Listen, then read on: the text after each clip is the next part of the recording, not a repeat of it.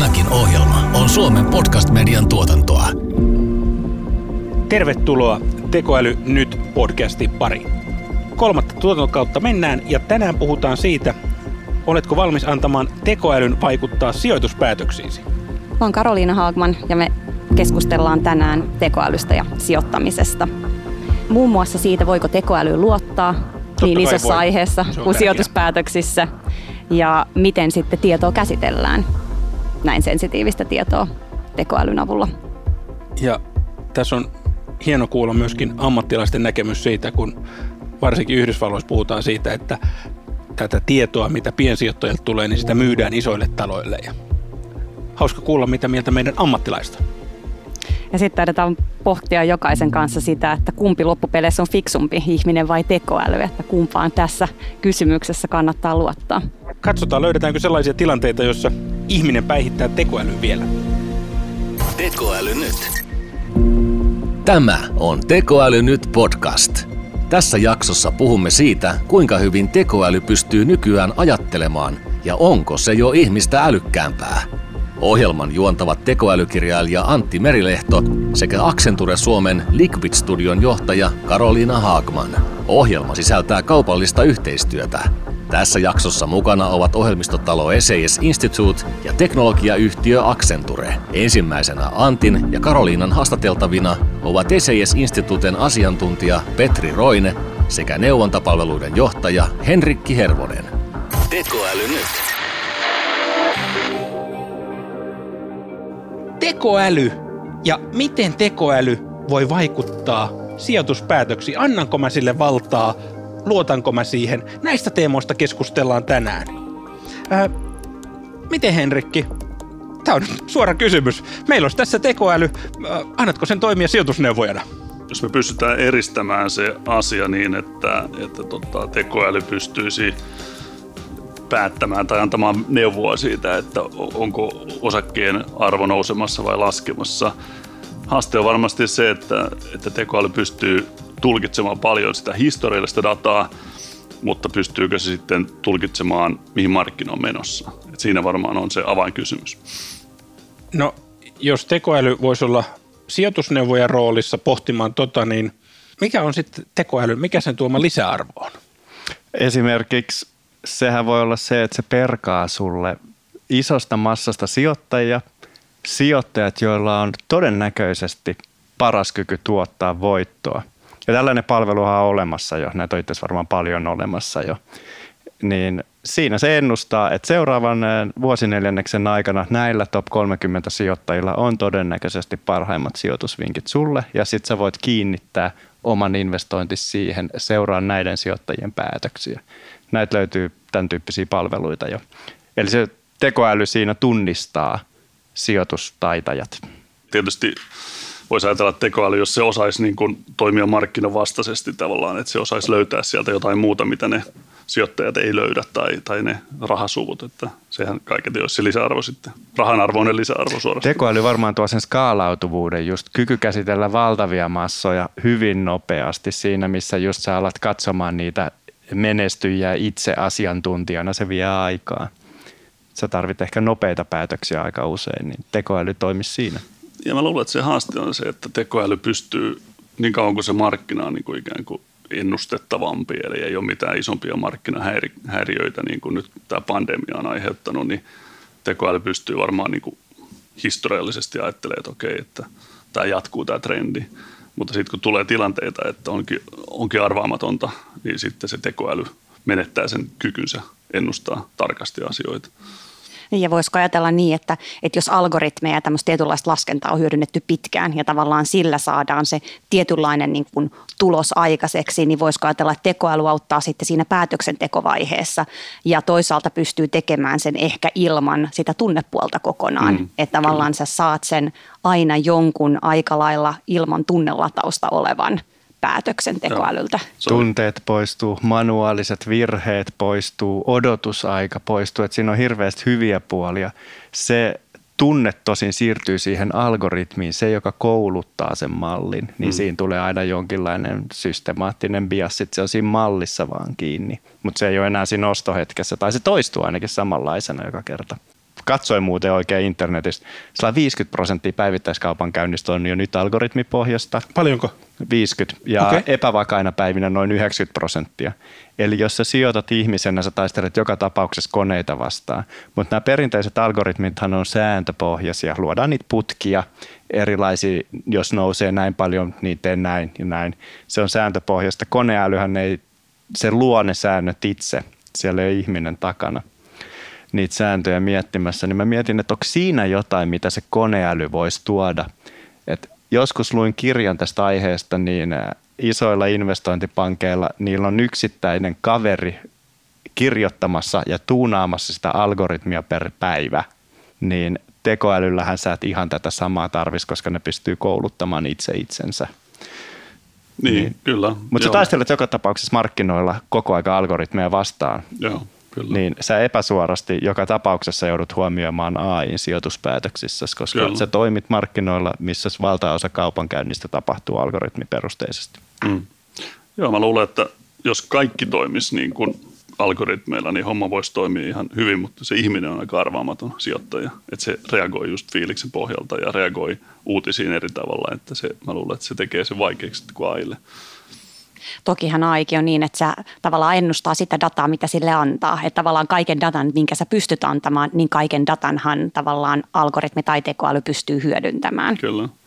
Joo, ja se on just ehkä se haaste, että sä voit niinku opettaa shakkia pelaamaan A I:n, että siellä on tietyt säännöt, mutta sitten kun ajattelee sijoitusmarkkinaa, niin, niin siellä on paljon kohinaa. Tuossa oli just tosiaan ennen, ennen covidia oli, oli tämmöinen Bloombergin artikkeli, joka tuli ulos, jossa oli vertailtu näitä tai katsottu näitä A I-pohjaisia niin kuin portfolio- tai salkunhoitajia tai, tai rahastoja käytännössä. Ja ei, ei ne kauhean hyvin ollut vielä pärjännyt, että ne oli niin kuin alle, alle tavalla markkinatrendin ollut kuitenkin, että Et siinä nostettiin esille just tämä, että on vaikea tulkita sitä markkinaa, A I ei tajua kaikkea sitä kohinaa kuitenkaan vielä.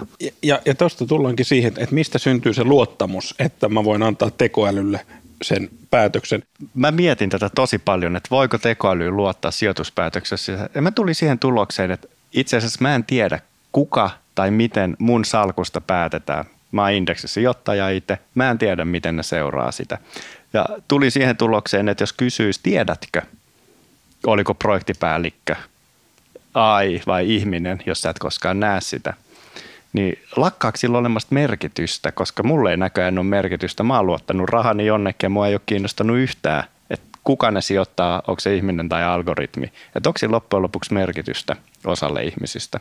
Sä katot sen viiden vuoden käyrän tai kymmenen vuoden tai kolmen vuoden käyrää, se indekseillä nousee tasaisesti ja se riitti mulle. Ja näin mä mietin, että algoritmeihin luottamus, syntyykö se sitten sillä ihan perinteisellä, koska algoritmi sä pystyt aina validoimaan sen historiadatan perusteella.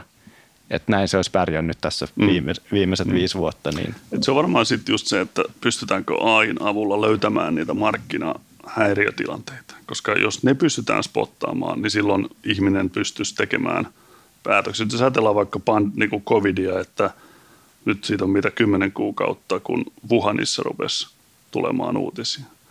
Olisiko silloin tekoäly voinut mallintaa, että hei, tää, tässä ei nyt ole lääkettä tähän hommaan, tämä tulee leviämään, tämä tulee aiheuttaa kaksikymmentä pinnan markkinan romahduksen parin kolmen kuukauden päästä.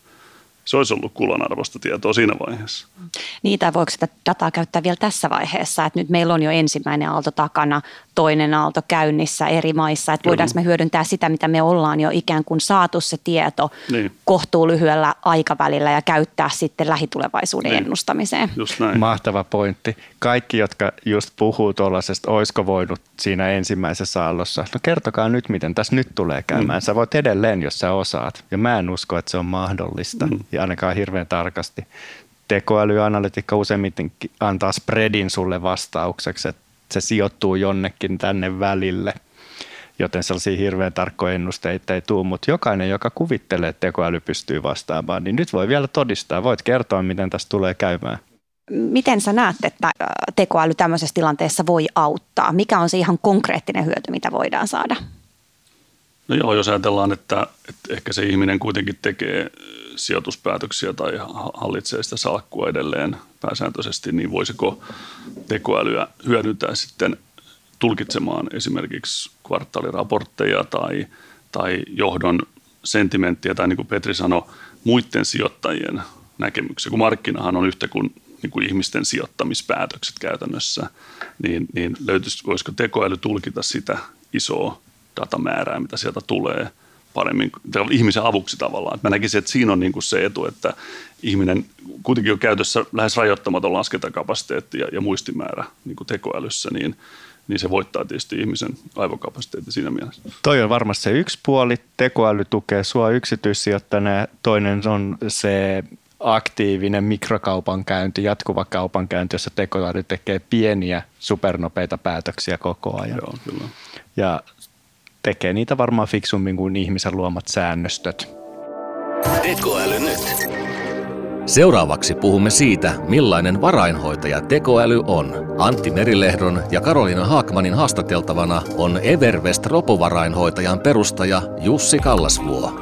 Ehkä ihan ensimmäiseksi Evervest, robovarainhoitaja. Mikä se on? Joo, mä oon monta kertaa saanut vastata tähän kysymykseen ja täytyy sanoa, että mä en edes pidä siitä sanasta robo kauhean paljon. Mä itse asiassa vihaan sitä, koska mun mielestä se kuvaa aika huonosti, mitä me tehdään. Että sijoitustoimintahan on aina historiassa käyttänyt paljon dataa ja automaatiot hyväkseen, löytääkseen keinoja voittaa kilpailu.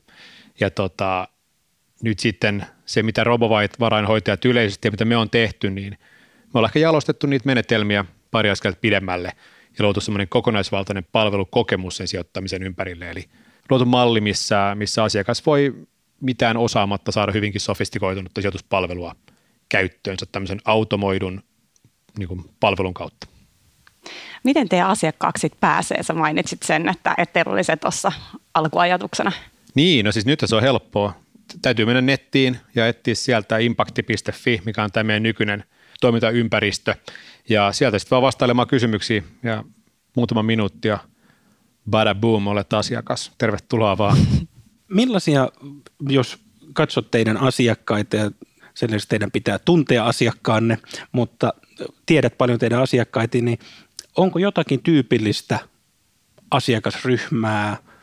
Millaiset asiakkaat haluaa algoritmien automatisoidun varainhoidon pariin? Joo, no täytyy sanoa, että ei niin yllättäen, niin kyllä alkuvaiheessa oli, oli aika voimakkaasti niin kuin miesvoittoista meidän asiakaskunta, ehkä just johtuen tästä teknologiakiinnostuksesta ja muutenkin aika tämmöistä paljon insinöörejä, paljon tämän henkistä, mutta Mutta me ollaan nyt esimerkiksi viime aikoina tuotu siihen mukaan tämmöisiä uusia ulottuvuuksia, kuten juuri tämä impact-sijoittaminen, eli tavoitellaan niin kuin, ö, yhteiskunnallista ympärillistä hyötyä sen sijoittamisen niin kuin sivutuotteena tai osana niitä tavoitteita. Ja nyt se on taas muuttanut demografiaa aika paljon, että nyt meidän asiakkaat on nuorempia kuin aikaisemmin, tullut tosi paljon enemmän mimmei mukaan, tosi hienoa ja, ja nykyään se rupeaa olemaan hyvinkin diversi. Mutta se on ollut hauska musta alusta asti nähdä, että, että vaikka tehdään digitaalista palvelua, niin jo niin kuin ensimmäisen muutaman sadan asiakkaan niin ikähaitari oli kahdeksantoista yli yhdeksänkymmentä vuoteen. Et ei saa niin kuin diskriminoida myöskään jo tämmöisiä niin kuin kokeneempia asiak- asiakkaita, vaan, vaan kyllä, kyllä meillä on niin kuin tämmöisiä digivalmiuksia ihan kaikilta yhteiskunnassa ja se on tosi hienoa myös. Varmaan voi sanoa, että rahoitusmarkkinat toimii nyt pandemian aikana aika ei ennustettavasti tai aika lailla niin kuin rahoitusteorioiden vastaisesti, niin oletteko te teidän omassa toiminnassa huomannut, että, että pystyttekö te ennustamaan nyt paremmin tai miten tämä näkyy siinä hmm. tavallaan teidän toiminnassa?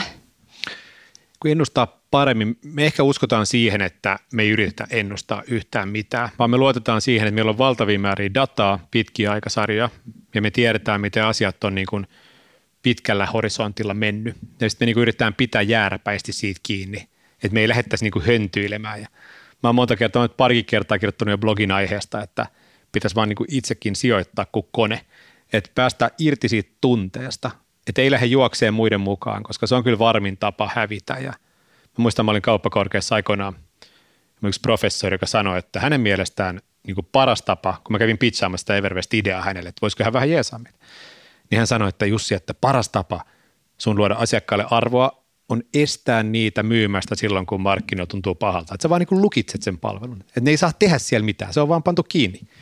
Ja mä oon monta kertaa miettinyt, että se oli erittäin oikein se kaveri, että silleen, niin kuin, silleen oikeasti luotaisiin arvoa, että estetään ihmistä tekemästä mitään tyhmää.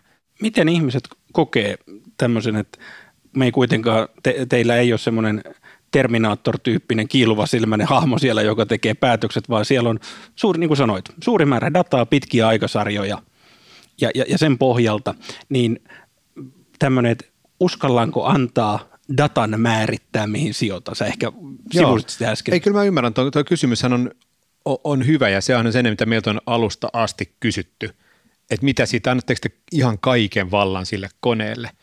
Ja, ja kyllä me aika iso osa vallasta on annettu koneelle. Ihan nyt itseämme suojellaksemme, niin kyllä me vähän nyt katsotaan sen perään, että kun se haluaa vaikka ostaa tai myydä jotain, niin me katsotaan, että mitä se haluaa ostaa tai myydä, jos me painetaan vihreät nappia, että anna mennä. Mutta kyllä mä luulen, että ihmiset on niin kuin ymmärtää sen, että siinä se voima piilee siinä datassa ja niiden semmoisten niin kuin anomalioiden ja semmoisten vähän niin kuin löytämättömien jalokivien niin kuin voimassa. Että datan avulla voidaan löytää semmoisia asioita, mitä kaikki muut eivät vielä ole löytäneet. Ja sitähän kaikki sijoittajat niin kuin etsii. Ja tämän, tämän tarinan niin kuin ympärille voi musta hyvin perustella sitä, että minkä takia me pitäisi luottaa siihen dataan ja siihen, että, että siellä se viisaus piilee, eikä sen yhden sankarisijoittajan tai salkunhoitajan niin kuin, niin kuin tota, ajatuksissa tai ideoissa tai ylivoimaisessa näkemyksessä, että semmoiset tyypit voi menestyä aina hetken aikaa, mutta harva pystyy menestymään niin kuin jatkuvasti vuodesta toiseen. Jos me mietitään asiakaskokemusta, niin se, että jos me pystyttäisiin, riippumatta siitä, mikä mun toimiala olisi, mutta jos me pystyttäisiin käymään tämmöinen keskustelu, niin mä varmasti ymmärtäisin tosi hyvin, mitkä sun tarpeet asiakkaana on. Mutta jos mä oon vaikkapa retailissä, mulla on kaksikymmentätuhatta tai kaksisataatuhatta tai suomalaisilla kauppaliikkeellä kaksi miljoonaa asiakasta, niin se, se ei ole millään mahdollista käydä niitä keskusteluja, vaan meidän pitää ennustaa, mikä on juuri sinulle oikea tuote, oikea hinta, oikea ja niin edelleen. Se on just näin. Toki se haaste sitten piilee siinä, että kyllähän myös tämän automaation perään heitetään rahaa ja investoidaan valtavasti ja tosi fiksut, ehkä maailman fiksuimpia matemaatikoita yrittää ratkaista just niitä kysymyksiä, että miten löydetään ne parhaat sijoituskohteet. Mä oon ihan varma, että Goldman Sachs pystyy palkkaamaan pahuksen fiksuja tyyppejä miettimään näitä asioita, että miten sitten luotaan semmoista, mikä tavallaan heidätkin vielä siinä voittaa. Miten tekee algoritmi, joka on vielä parempi kuin heidänkin algoritminsa. Näissä ne haasteet sitten tulee, että, että kyllä tämmöinen niin kuin informaatioetua ei ole helppo saada tällä, tässä markkinassa ja, ja, ja finanssialalla ylipäänsä. Ja joka sitten keksii keinoja löytää semmoisia jyväsiä, niin voi voittaa, mutta sitten toisaalta musta iso osa siitä lisäarvosta, mikä luodaan, liittyy just tämmöiseen ihmisen käyttäytymisen, niin kuin käyttäytymismallien tukemiseen, siihen, että kannustetaan pitkäjänteisyyteen, tuetaan ihmisiä siinä päätöksessä, säästää jatkuvasti ja määrätietoisesti sen sijaan, että hötkyillä ja ostaa ja myydään hirveät vauhtia asioita. Et mä luulen, että sillä voi loppujen lopuksi luoda niin kuin rakentamalla sen ympärille automaatio, viestinnän ja, ja muun ympärille voi, voi luoda aika paljonkin arvoa ja, ja, ja voittaa paljon, auttaa asiakkaita aika paljon versus sit sillä, siinä, että yritetään löytää niitä kaikista parhaita sijoituskohteita, mikä on tosi vaikea peli ja se kannattaa niin kuin rehellisesti myöntää ja sanoa ääneen. Miten sitten, jos vähän katsotaan ajassa eteenpäin, niin mitä sä näet, Jussi, että mitkä on ne seuraavat asiat varainhoidossa, mitä voidaan automatisoida, missä voidaan saada vielä teknologiasta hyötyä? Mä haluaisin viedä tämän niin kuin asiakkaan kanssa kommunikoimisen ja viestinnällisen aspektin, niiden käyttäytymismallien tukemisen vielä paljon paljon pidemmälle. Että autettaisiin ihmisiä tosiaan siihen pitkäjänteisyyteen, koska mä uskon tosi voimakkaasti, että siinä voi voittaa hirveän paljon, että et autetaan niin kuin tuetaan silloin, kun on, on haastavaa, ihmisiä pelottaa, jännittää, niin tuetaan heitä oikeanlaisilla viesteillä ja opitaan tekemään se automaattisesti ja jatkuvasti paremmin. Datan kautta ymmärretään, millä hetkellä meidän pitää lähettää asiakkaalle viesti, joka kannustaa häntä niin kuin hänen itsensä kannalta järkevään lopputulokseen. Mä luulen, että siinä olisi paljon voitettavaa, mutta se vaatii paljon dataa, se vaatisi paljon niin kuin opettamista noille algoritmeille, mutta sitten samaan aikaan mä oon aika varma, että siinä voisi niin kuin voittaa paljon, jos siinä pärjäisi. Että oppisi tekemään siitä interaktiosta tämän koneen ja ihmisen välillä tähän sijoittamiseen liittyen, semmoista, mikä johtaisi tämmöiseen lopputulokseen, niin se olisi musta kiinnostavaa. Tekoäly nyt. Tämä oli Tekoäly nyt -podcastin kolmannen tuotantokauden toinen jakso.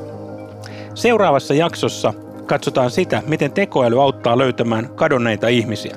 Siellä tutustutaan muun muassa siihen, miten pystytään luomaan koulutusmateriaaleja, jota välttämättä ei ole ihan aitona materiaalina saatavilla. Ja erityisesti keskustellaan videoanalytiikasta, mikä on yksi tärkeä osa tekoälytoteutuksia.